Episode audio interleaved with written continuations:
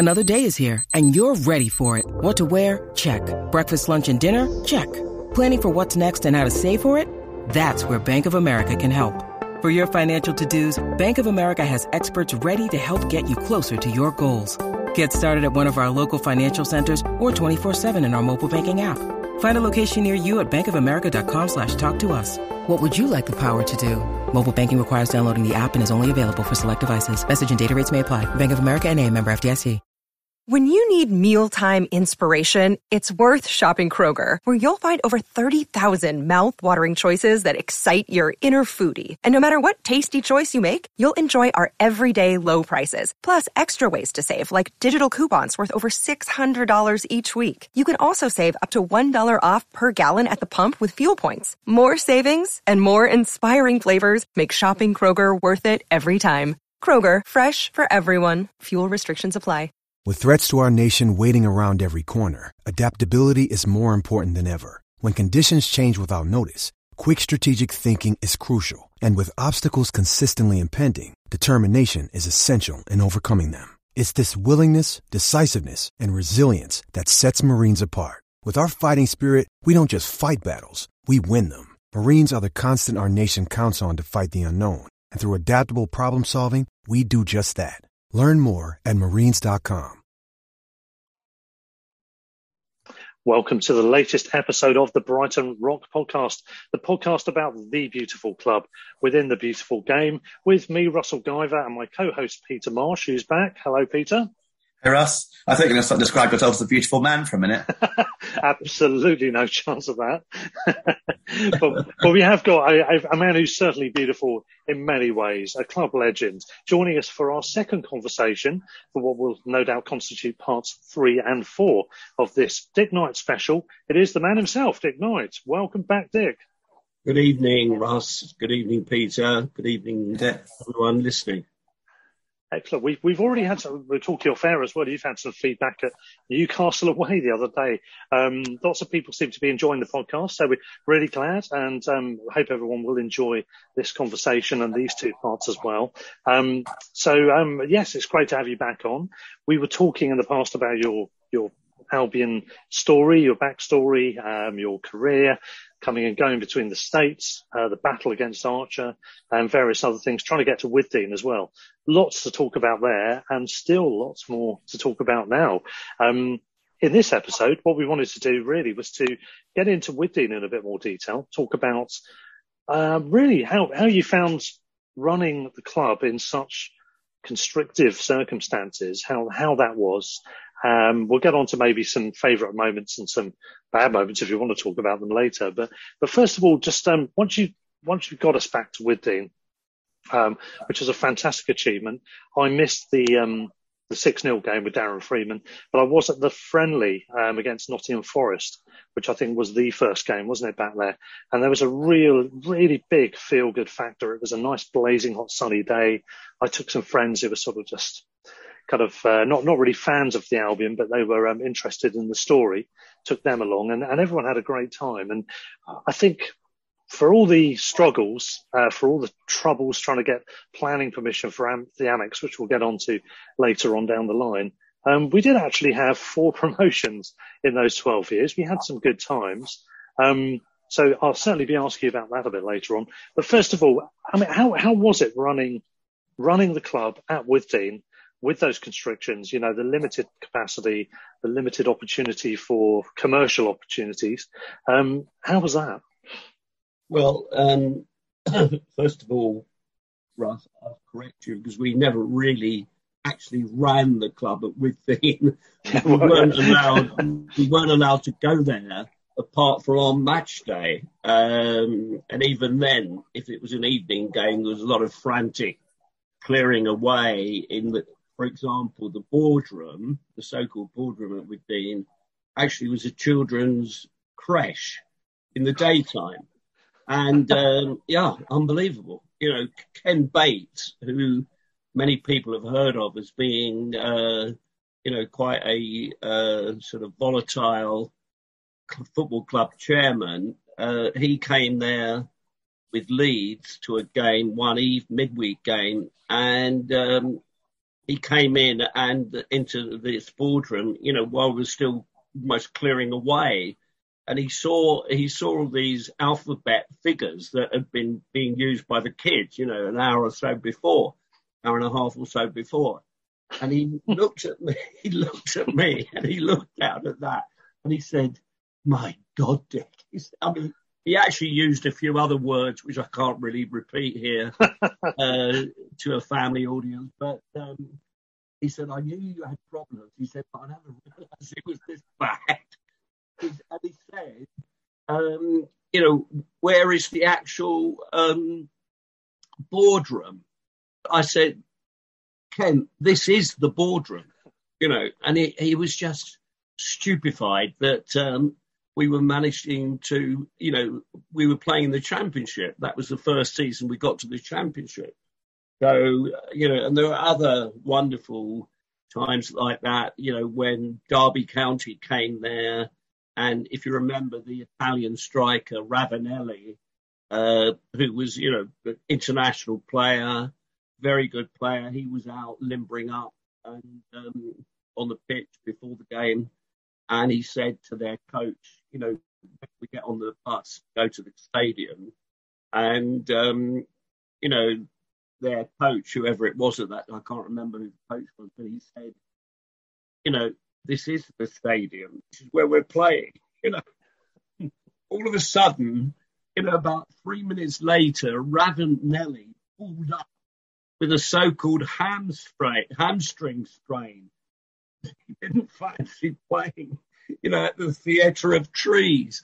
Uh, cried off the game.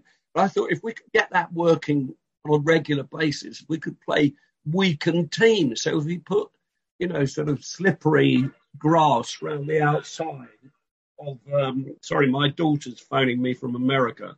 Um, so, no, I mean, so Ravanelli didn't fancy that. Um, so there were all sorts of ways that, you know, Withdean was the most idiosyncratic ground in in league football history.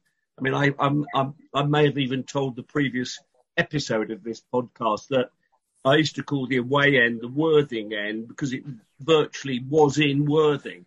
Um, and we should have issued binoculars to all the away fans you know, to see their end that behind that goal, let alone the further goal in the east end of the ground. Um, but no, there was wonderful times there. But um, and as you said, Russ, you know, we actually it was the most successful period in the club's history. We had four promotions, including three titles in that period. You know, I'd never realized. Obviously, I thought we'd be there three years at the most. We finished up, we were there 12 years, um, fighting all the time for the stadium. Um, but meanwhile, you know, doing pretty well on the pitch. Of course, in reality, playing in the uh, championship, we were punching so far above, uh, uh, punching above our weight. But our, our weight was, you know, sort of, um, shall we say, pea shooter size against cannons of the rest of the league. You know, we the, my budget was one. My playing budget was one sixth of the average in the whole of that league. The average.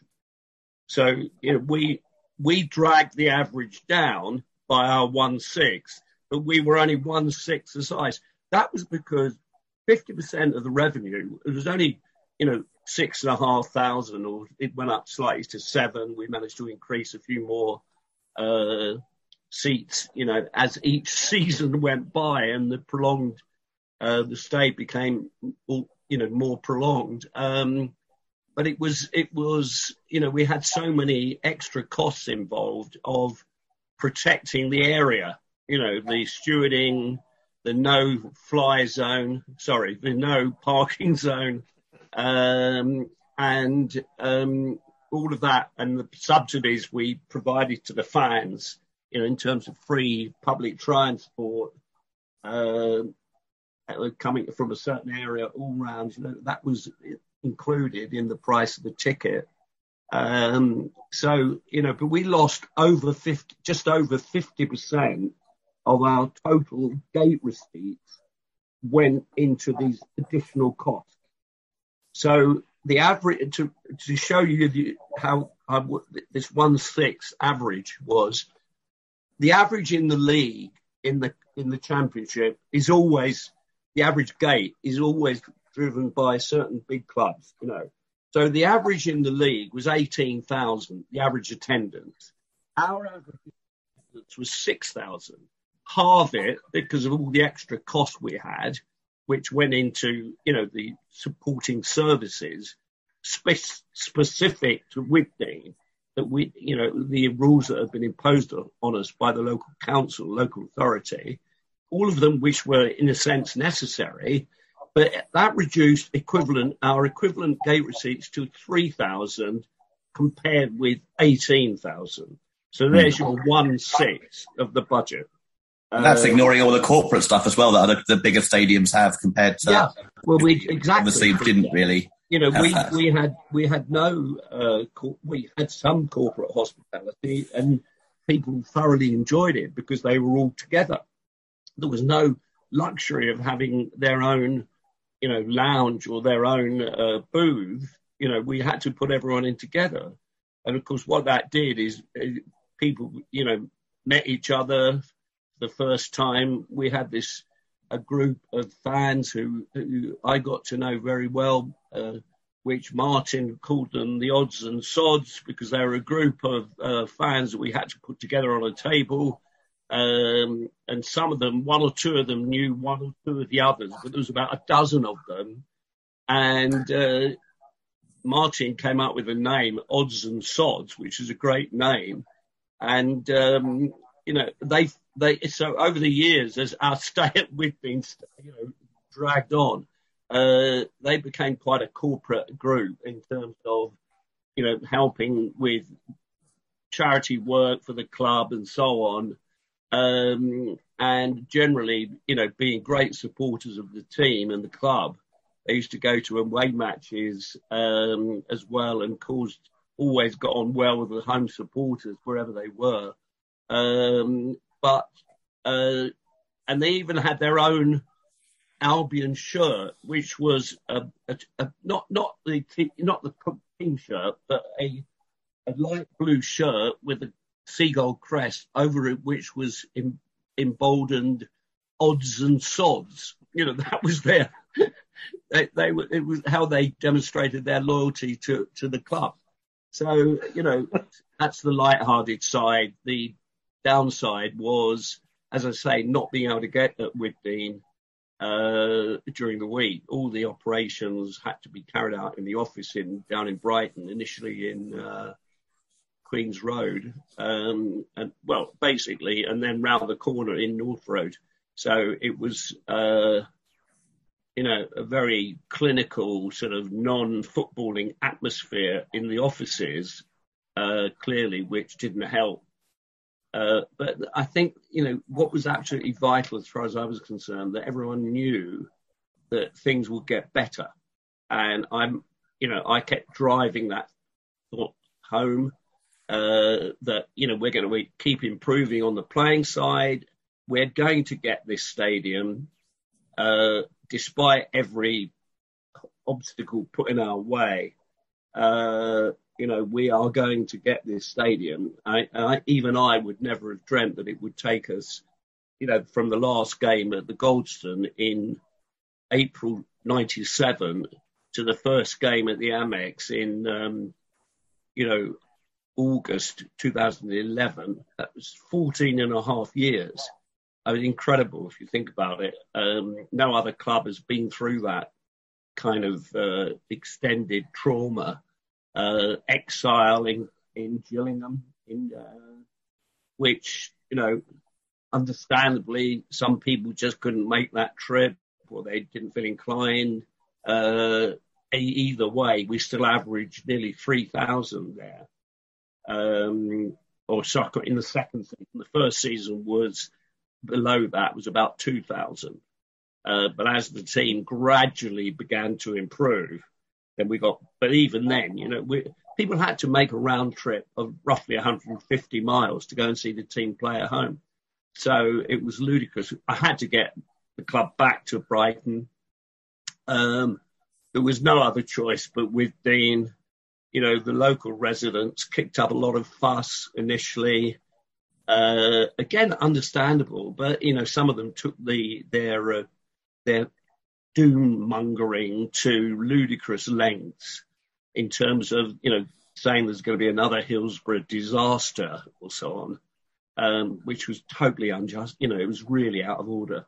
Um, and, and of course, by the time we were there, and then we were there year after year rather than just for a couple of years or so, uh, you know, everyone realized that our fans were perfectly well behaved and there was no such, you know, marauding through gardens um, and you know generally rampaging around. I may again I may have told this story, but um, the first game we played against Mansfield at uh, at Withdean, the game we won six 0 All the national press were there in in, in big numbers recording this event, and Peter Drury, who I think was writing at the Sunday Telegraph at that time, said that you know, watching them, normally going to a game, you know, people are all walking along, making quite a lot of noise, chattering away, chatting to, you know, there's all a lot of buzz going on. But at Brighton, it's the fans are walking along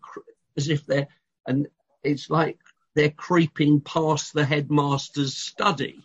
You know, it's like, so there's no, these leafy lanes are, yes, there's a lot of people, but they're not making any noise, you know they're creeping along uh, to get to the stadium.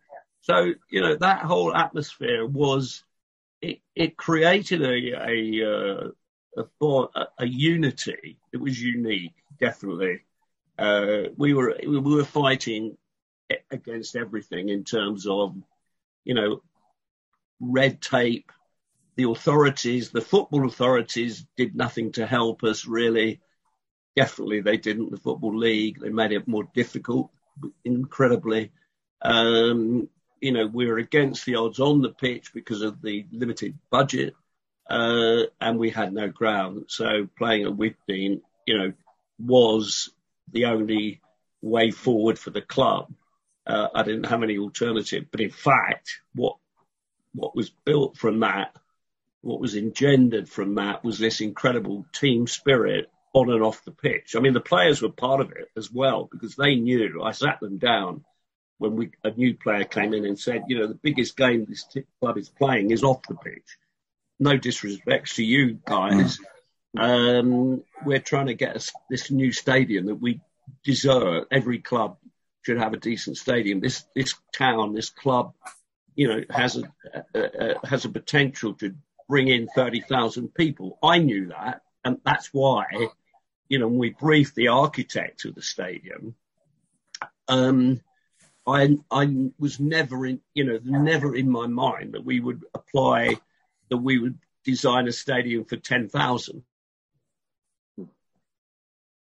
It was always 30,000 plus, you know, because I knew the potential the club had. And I knew that if we built the stadium and we had a decent team, they would come, you know, yeah. people would come. And of course, that's been proven absolutely correct. Yeah you can see how there would have been a, a, a, a picture being built up by maybe some people locally, definitely a lot of people uh, nationally about the club. Should it have such a big stadium? Because you're seeing very small crowds at Gillingham. Actually, of course, those are very impressive numbers because it's two to three thousand away fans effectively in a season where every single game is an away match. So, which is much more of a budgetary demands than a normal season.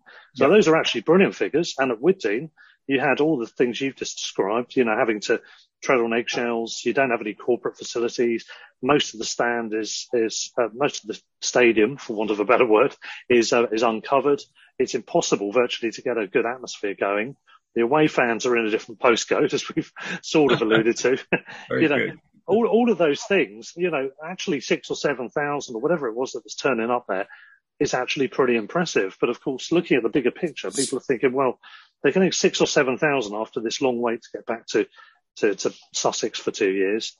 Are they really going to be able to need, are they going to need more than about 10, 11, 12,000? And, and even dear old, um, Paul Whelch, um, um, rest in peace. You know, he he's um, he was convinced at our Seagulls over London meetings. He traipsed this this um, this um, document out that he printed out of our statistical our um, our attendance statistics over a number of years, saying that there was a long period since we'd last had a crowd over a certain amount, and he was convinced we wouldn't get the sort of figures that we obviously very very convincingly proved we would get later well, on.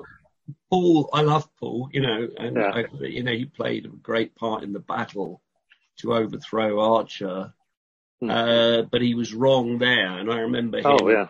you know, I, I remember him making this case, and I said, Paul, I'm older than you, and I've been there when we've had, you know, 31,000, 32,000. I was in the biggest crowd of all at the Goldstone, which will, you know, the way the Amex is, is still going to be a hmm. record Brighton crowd at home yeah. is going to be at the Goldstone ground, not at the Amex.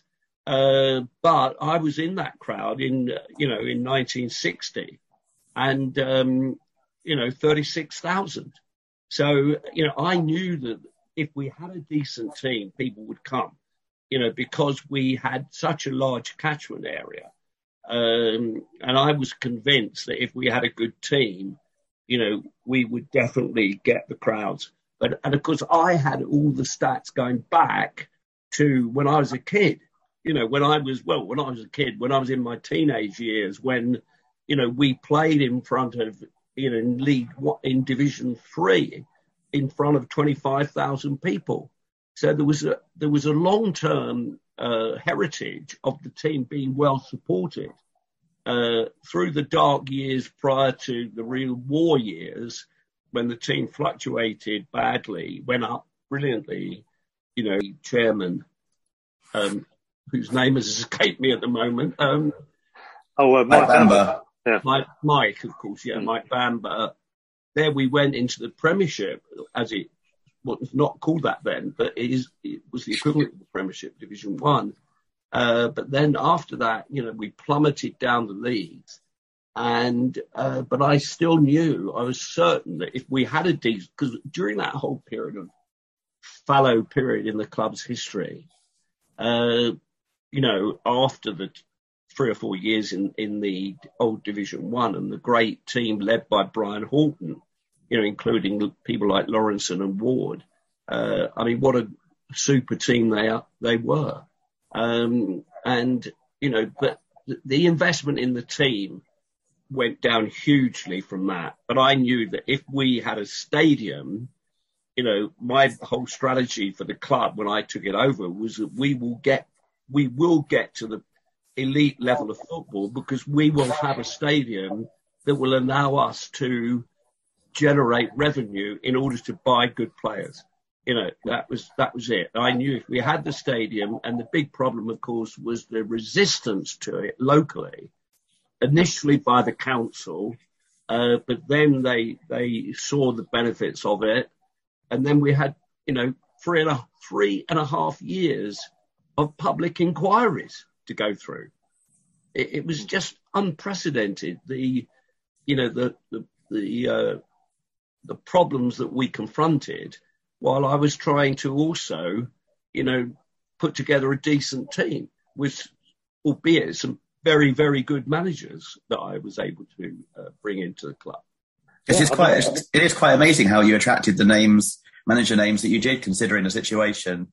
I mean, the likes of Micky Adams, Peter Taylor, McGhee, Steve Coppell, all things considered, what, you know, where we were playing and the situation we were in, to get managers like that, you know, them, and then obviously for for Tony Bloom to then bring in Gus Poyet as well after that, who obviously wasn't necessarily experienced, but was a big name as well. To get all of those guys along while we were playing at Withdean was frankly amazing. It is Ryan here, and I have a question for you. What do you do when you win? Like, are you a fist pumper? a woohooer, a hand clapper, a high fiver. I kind of like the high five, but if you want to hone in on those winning moves, check out Chumba Casino. At ChumbaCasino.com, choose from hundreds of social casino style games for your chance to redeem serious cash prizes. There are new game releases weekly, plus free daily bonuses. So don't wait. Start having the most fun ever at ChumbaCasino.com. No purchase necessary. VGW. Void were prohibited by law. See terms and conditions. 18 plus. Well, I think you know I was able to persuade those managers that that I had a vision for the club, and that um, and when I gave a lot of them knew some of the background of the club. I mean, for example, the first manager I brought in after Steve Gritt was Brian Horton, who knew mm. the club inside out, obviously. And that was one of the reasons I brought him because he'd been a playing legend. And uh, so that was not difficult to get Brian to come in, um, albeit we were playing on a shoestring, you know, with no budget or anything. Um, but the, you know, the the vision of where I knew we could be was what, I, and, and I'm a decent, you know, salesman in terms of being able to persuade them that it was worth them having Brighton on their CV because even if we went only went from League to League One, that would be on their CV. Mm-hmm. You know, and of course we had we had um, you know a lot of promotions in that period. You know, we as, as you know Russ mentioned earlier, but we had four uh, promotions, three titles in 12 years at the yeah. which is you know the most successful period in the club's history in terms of in terms of league, you know, achievement. Yeah, I mean, to be honest, considering so I started watching in 1990, and barring a playoff final the first year I was watching. It was, as you were saying, all downhill from there, and literally the first promotion at the uh, Withdean was my first promotion ever watching Brighton. It was, you know, so I, Withdean was. I mean, I've seen us promoted now five times, and four of those have been at Withdean. So I'd always hold it in, you know, kind of my memory. My first season ticket was there as well. It was, I got a season ticket the first season. That was the first time I'd had one. And yeah, I think to the whole generation growing up watching Albion, like my sort of age, it was the first success they'd ever seen. You know, it was though watching Brighton before that was only like relegation or struggle or whatever. And suddenly we won two championships in a row. I mean, that was amazing. Yeah. Well, you know, um, we were on a roll. The players were so many strong characters in that squad of players. Micky, it was Micky Adams' team. um, but you know, there there were some real strong characters in that team, not just club captain, you know, Paul Rogers, but all the way through the spine of the team, and um, you know, and they hit it off together. The st- playing style was attractive. We had a a supreme player to, up top in Bobby Zamora. Bobby, you know, was able to hold the ball up and bring other players into it, as well as scoring over 30 goals in two successive seasons, which takes a bit of doing in any standard of football, let alone league football. I always knew that he'd play in the Premiership, and I knew that he was good enough to play for England.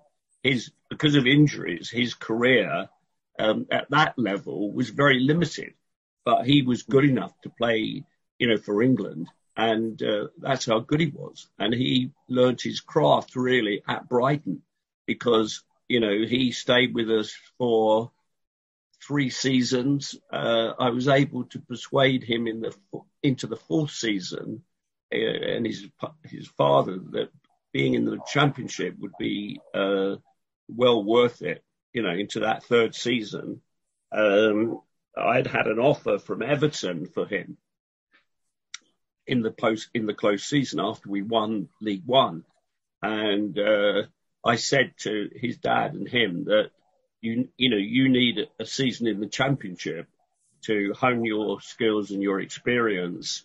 You will go to the Premiership. Definitely, I have no doubt about that. It that probably won't be with us because we won't get to the Premiership until we have a stadium. But I'd like, I wish that you would be with, with us when we went to the Premiership. But of course, that did happen in a in a roundabout way because Bobby came back and played for us in the in the Premiership. So yeah. Yeah. that was great. You know, he's a, a very highly respected, you know, um, person in football, Bobby, and uh, he he certainly set standards at Brighton uh, in terms of you know, he was a leader in his own way. He wasn't club captain, but he set an example, an aspirational example for other players. He got a lot out of other players in the team because they wanted to, they were inspired by him, you know, There's no doubt about that. And how hard uh, did you have to work to get Bristol Rovers to get to let him go? Because I must admit, I didn't think he'd be back after we loaned him. He looked so good. He looked out of our league a little bit. Of course, he didn't. Um, the manager at Bristol Rovers, who was a, a, a, fellow called Ian Holloway, who you will have heard of, um, and it, my dealings with him and his chairman at Bristol Rovers just showed you that everyone in football can make mistakes. You know, even you know reputed managers, because all along he Ian Holloway, first of all, never reckoned Bobby as a striker. You know, he went back after scoring six goals in six games with us. And he, we wanted to keep him on, on loan for the rest of the season. Bobby, being a very good professional, said, no, I want to go back to my club. You know, my club is Bristol Rovers. And I'm sure Mr. Holloway will have seen that I've scored six goals in six games. And he went back and he still didn't get in the first team. He never played in the first team, only once ever, right? And that was that he came on as a sub in a friendly match or something.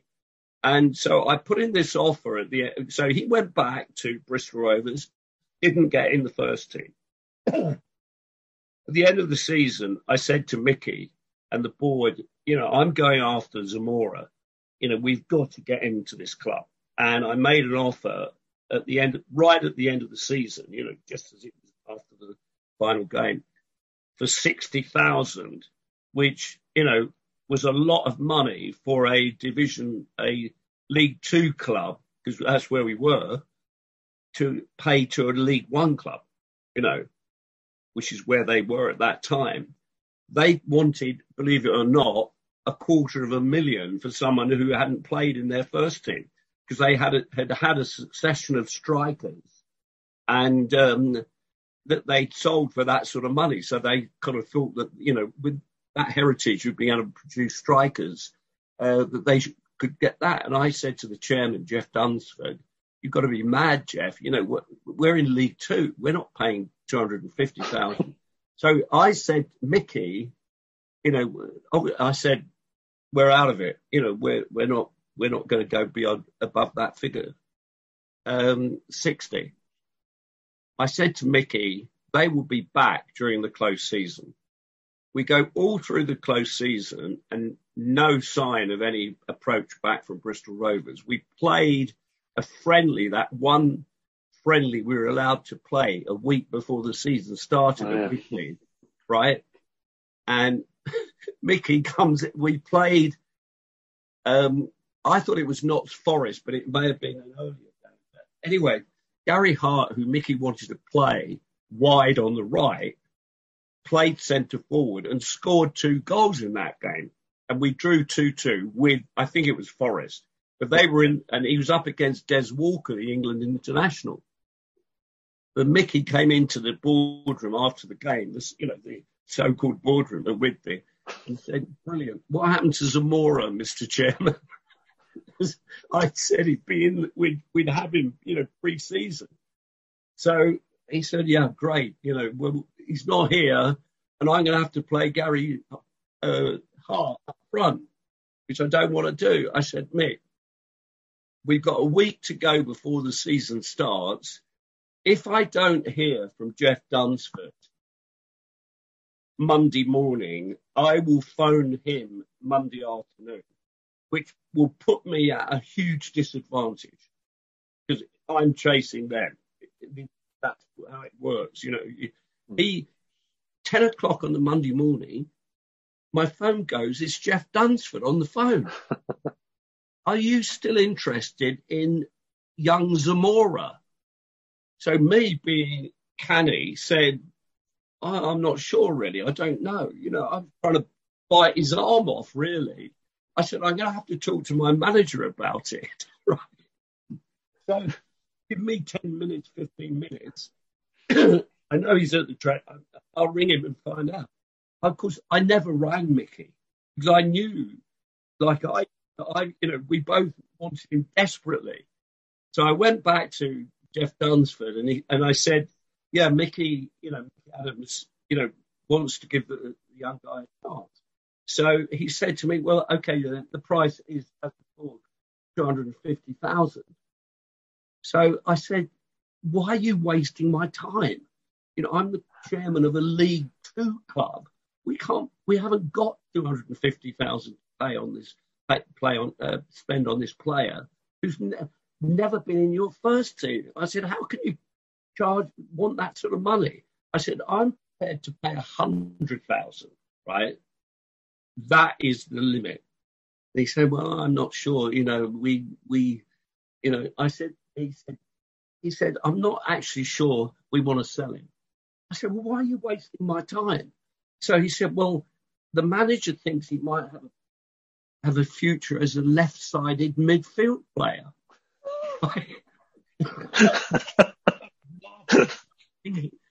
because it just shows you even these, you know, illustrious managers, and Ian Holloway had quite a you know, good reputation.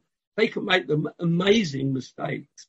So I said, look, let me have a word. Can I have a word to to Ian Holloway? So I said, he said, I don't, course. If, I said, give me, give me his number. I rang Holloway. Hello, Mr. Chairman. You know, he says with his Bristol accent. He said, I said, Bobby Zamora, um, Ian, my manager, Mick, oh, Micky, yeah, Micky, uh, good manager. You know, he's going like that. I'm quick. You know, he's, I said, Zamora, is he figuring your playing squad plans season? And he said, I might want to try left side midfield, but not as a striker. I don't see him as a striker. like Bobby Zamora is the guy. I said, I said, well, my manager, he's probably wrong, Micky. He's probably wrong, but he wants to try him as a striker. You know, so I said, come on, Ian, you don't really, he's not going to be in your squad, but let us have him. You know, we, you, you're probably right. Micky's probably wrong. you know, he said, oh, all right, you know, I'll, I'll speak to the, the chairman. So I said, don't worry, I'll speak to your chairman, but you're happy for him. He said, Gary, he said, um, he's not going to be a better striker, though. That was his final word. him a chance, for Micky a chance to make him into a striker. You know, and, and so thank you very much to Jeff Dunsford and said Ian's happy with it. He'll, he'll confirm that to you. Um, and, you know, we're going to um, probably play as a striker, not as a midfielder. Unbelievable, then, isn't it? Yeah. I then put the phone down and rang Micky Adams, who knew nothing about conversations, right? And when I told him, uh, make room on the treatment table because we, we've got a player coming in for a medical this afternoon, mate. And he said, Who? What do you mean? I said, His name's Mora. He's a young lad from Micky dropped the phone virtually. he was so delighted. And that's how Bobby came to the club. You know, I mean, it was brilliant. He came and uh, the rest is, as they say, you know, it's a cliche, but in this case, it really was history. It was club history because he never looked back. When he came, he started scoring goals immediately. And you know, it's amazing to think that team who who played in League Two that season and won the league was pretty much without with a few changes the same team that almost stayed up in the Championship two seasons later. You know, the, exactly. That squad was, stayed it, the same, didn't it? It was like this team that played in League One the following season was almost identical. You know, it was the same team we won that. We won League Two, and then we won League One. You know, um, and that's how good they were. And uh, and then almost stayed up again the next year. One we were one game away from staying in the championship as well. Yeah. and, we were only one game if, away from staying in the championship, weren't we? Exactly. And if Zamora, who that was the season where I'd persuaded him and his dad to stay, you know, if he hadn't been out with a bad injury yeah. for virtually half the first half of the season, he still scored 14 goals that season with only playing half the season. You know, yeah. I'd have no doubt that if he'd uh, been fit all season, we would not have got relegated. I also would have had Steve Coppell earlier as manager. And, mm. you know, under Steve Coppell, in, when he joined us during that season, we were a top 10 team. You know, the results that Steve was able to generate immediately, uh, coinciding very closely with Bobby coming back from injury, uh, you know, we started playing and uh, winning, you know, games that previously we'd been losing. Mm. So it was a, a very interesting season because Bobby just, he just, you know, he just dreamily played in at, at that level without any changing any of his demeanor, any of his technique. He had the technique. He could hold the ball up. He was good in the air. You know, um, his reading with Paul Watson was was almost paranormal. Free you know, their, their, their, reading of each other. You know, I mean, a left-footed right back is very unusual in football, and we made real capital out of that with Bobby. You know, with Paul delivering the ball near post, not far post, and Bobby breaking away from defenders and often just, you know, heading the ball in the net with nowhere near it or tapping it in the net because they didn't go, they didn't follow him. He came round behind the back of them and went to the other side of the goal. I'm sure I might have read or heard Bobby say that Paul Watson had the best left-footed player or left foot he'd ever played with or something like that. Even though yeah. in Premier League with loads of very high quality players, Paul Watson was the best left footed. Paul could deliver a ball on a sixpence, you know, and that's what Bobby, you know, loved because he, he knew that if he went into that space in the right channel, right hand channel, that Paul would find him. And, um, you know, we scored a lot of goals, uh, both Bobby scoring, but also making goals from that position, you know, where he squared the ball across the box. But, um, yeah. I do find it funny though in things like that because surely the scouts, a bit like with Pascal Gross's turn and that sort of thing, you'd have thought the scouts would pick it up and at some point say, watch out for this, but they just didn't seem to be able to pick it up at all. It was. Well, we when the first game we played at, in that in that in the championship that season, 2002 Bobby was had stayed, and we were playing away at Burnley, who'd come fourth in the league the previous year. And here we were, the new kids on the block. Um, we went to Turf Moor and absolutely outplayed Burnley. And Bobby scored uh, a goal. He had a goal disallowed um, from a from a Watson free kick where he, you know, disallowed for offside when he wasn't offside. Uh, and and you know, that team was a was a a very good team. We had some very good players in that team, um, but you know, unfortunately, you know, Martin Hinshelwood was the manager. He did his best, Martin, but he relied too much on the young players. You know, not a good time to bring in three or four young players together. Hmm. Bring in one or two, you know, maximum uh, are in a higher league. All the players are in a higher league. Um, and then to have three or four, you know, young players coming into the team as well, which Martin wanted to do, uh, didn't really work. And it began to, it began to affect the senior players in the, in the team, like Danny Cullip and so on. Um, so we went into a bad spin, tailspin of losing games.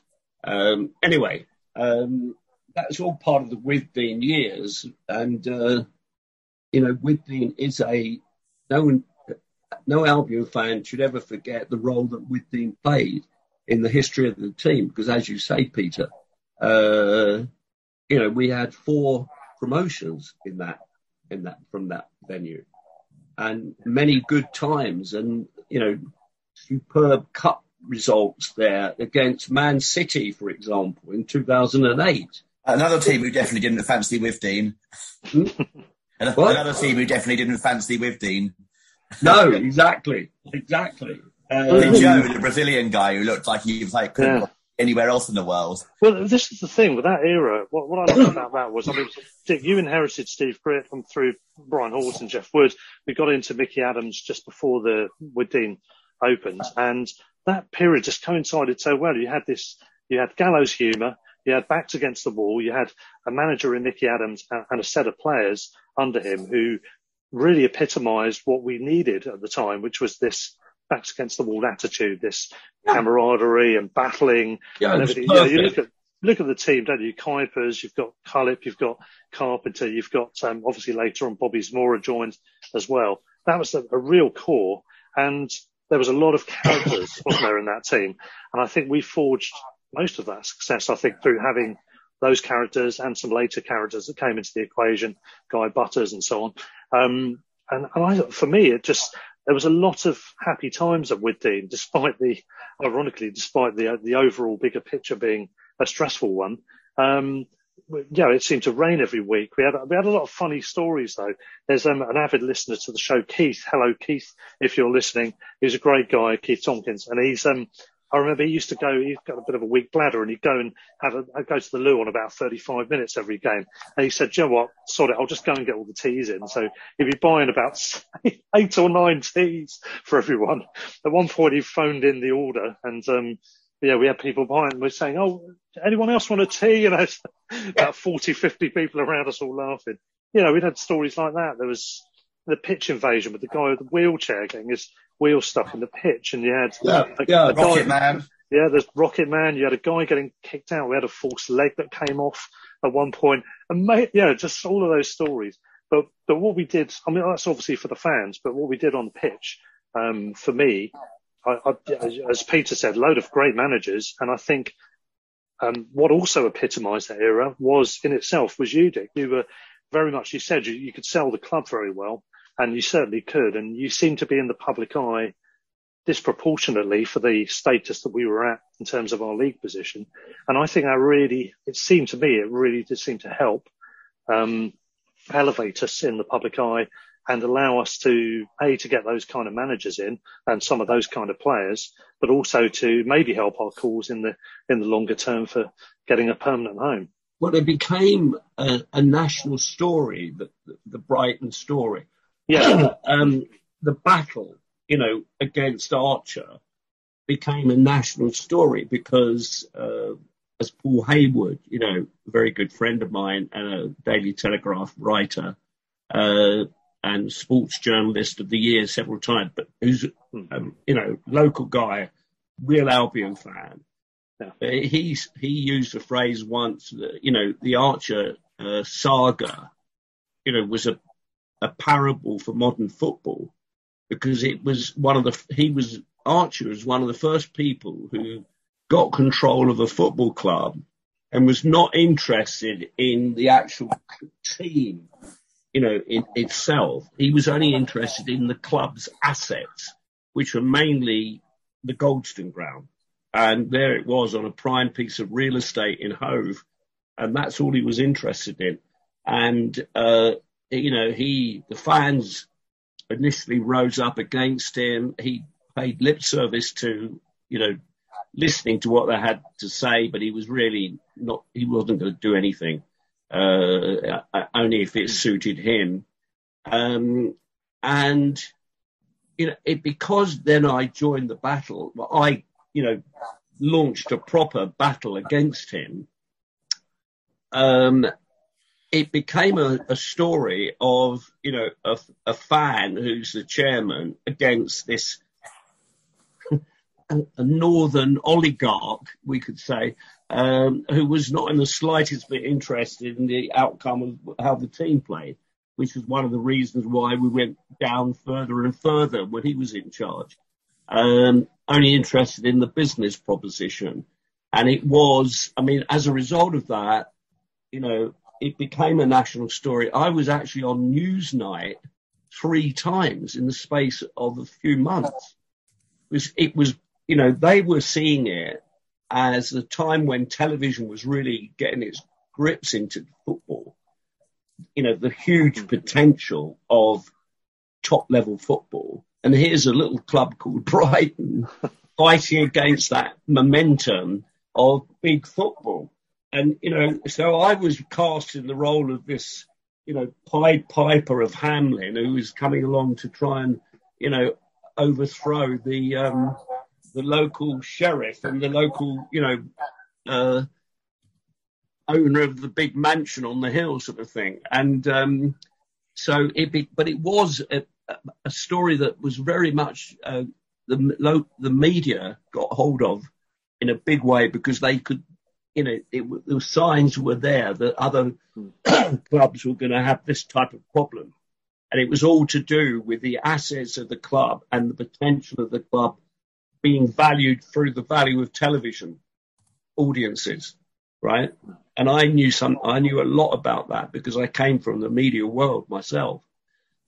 so, um, but it, it was a, an incredible time because Archer, as I say, he, was only involved in Brighton because it was a, a deal that he managed to um, manoeuvre with his mate Greg Stanley, you know, who was the local guy. Um, and Archer, you know, became a friend of him because they worked together or they were in the, in the same company. And Archer saw an opportunity, got rid of all the other directors who gave them their money back. Um, and so all of a sudden he's got control of the club. And then they started changing the articles of association of the club uh, to their benefit. And, um, you know, I mean, I always, Lottie was nothing to do with any of that. He was just a puppet. You know, the real villain of the piece was Archer. And, uh, you know, he, he needed to be taken down um, in whatever way was possible, and uh, the, it was only going to be money that did it, uh, despite all the the other type of protests. Um, but even then, it wasn't just money; it was the arbitration process, mediation process that David Davies at the FA um, commissioned when it became clear that he was just Archer was just deliberately prevaricating over issues that where he'd agree a deal with, uh, he'd agree something with me, uh, and then one would be say opening the club's books to due diligence, which is what you need to do if you're taking over another a business, and then he then he would so our accountants would go to his office, and then he wouldn't allow them in stuff like that. I mean, it was just, it just went on and on and on. And he was always going back on what he'd agreed. um, and he just thought he could see me off. That was the point. He thought he could just, that I'd lose interest. I would just give up, you know. Uh, but he, he counted, he took me for granted in a way that, you know, was not going to happen. I wasn't going to give up. And, uh, so, you know, we fought this ridiculous battle over, you know, getting on for a year. Uh, and he was still had his sticky fingers on the club. And then David Davies, uh, who was then the executive director of the uh, communications director of the FA, uh, had seen what was going on at Brighton and felt that the FA should take a role because the Football League weren't interested in doing anything. You know, all they did was impose a ludicrous performance bond on me and the club. You know, when we went to Gillingham, and we had to go to Gillingham because the club had been allowed to sell the ground. Uh, so we had to go to Gillingham, and then what did the Football League do? they imposed a five hundred thousand pound performance bond on the club, which I had to pay and it's sat in a bank account in the Football League when a half a million pound is a lot of money today, let alone 25 years ago. You know, when that money should have been used to help the club, it, it, the Football League came up with this bright idea that we'll take half a million quid off him, you know, uh, off the club and, and, uh, store it in our bank account. And unless they come back to, you know, to Brighton within three years. Yeah, remember we were talking about that on the, the other episode, and it really is ludicrous. Again, we talk about adverse against adversity, and that really does sum it up, doesn't it? Also, you mentioned taking um, Archer down. Sounds quite dramatic. Sounds like a Hollywood movie, actually. um, I mean, and that on that subject, um, I mean, I'm, I'm not sure about high. Why didn't you? Says, says Russ. yeah. Well, I've, I've been more diplomatic. No, but I mean, high concept action blockbusters is probably not. But there, there should have should have been a documentary about this, shouldn't there? I mean, what a story. Um, no one's ever really done one, have they? There've been DVDs, there's been accounts told, but not really an out and out cinematic release documentary. A Well, lot, there's a lot of lot of taste for that nowadays as well. when you go when you go through from that period to Hmm. you know through you know me being able to eventually prize his hand off the and then Yeah. Then save the club and then start rebuilding the club and now where and where Tony's taken I mean I was in charge for 12 years Hmm. um, and and Tony's taken it on from there and of course when we got promotion to the Premier League, that was almost exactly 20 years after I'd taken over. So the media got, you know, saw that as a, an amazing story. Um, and, you know, yeah, I mean, it is a, it's, it's a real drama of, of, of a, story, of a sports story that shows, you know, from the depths of despair to, um, you know, to, well, we're in we're in la la land, so to speak, in the sense that Keeping the film we're in the references going. We are consolidating ourselves in the in the Premiership. Uh, we could do with a few points right now, but you know, we are the progress that has been made in the club, you know, since we've been in the Premiership is steady. Uh, we need to, you know, press on, but I think that, you know, it's being done very well. Uh, and, uh, you know, so that whole story is, is really an amazing story of what can happen in sport and the power of sport. You know, don't forget the community side of all this, which I was very strong on about giving something back to our community. And, uh, you know, so that's another aspect of this. And it is quite incredible that sports teams in the rest of the world do not do anything like we do in English football, you know, with our communities. Um, you know, there's nothing like this in America. In ter- those NFL teams, the baseball teams, they have big followings at home. You know, they play, well, obviously baseball is in a small, it's a smaller stadium relatively, but you know, the NFL stadiums are all, um, you know, holding 70,000 plus.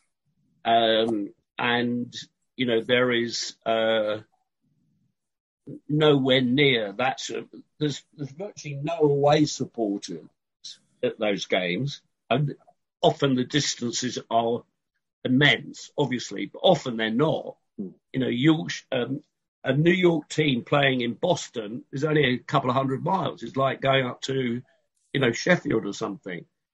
Going down to Philadelphia from New York 100 odd miles Baltimore. So there's you know they're short distances a lot of them. Obviously going from the east coast to the west coast is much more, but they have no community system where um, coming out from fans, you know, going to away games is the whole role of the community in the, the club in the community, which we've taken uh, to a new level in in, England, uh, and that's unique in the in the world. Um, and I'm very proud that the Albion has been a leader of that. Absolutely. And I think that's a very good note to end the first part of tonight's conversation, actually. And that's a, a nice rounded point there, Dick. So I think we'll stop, um, stop the first part there and um, we'll resume in a moment after a little bit of a tea break, shall we? Okay.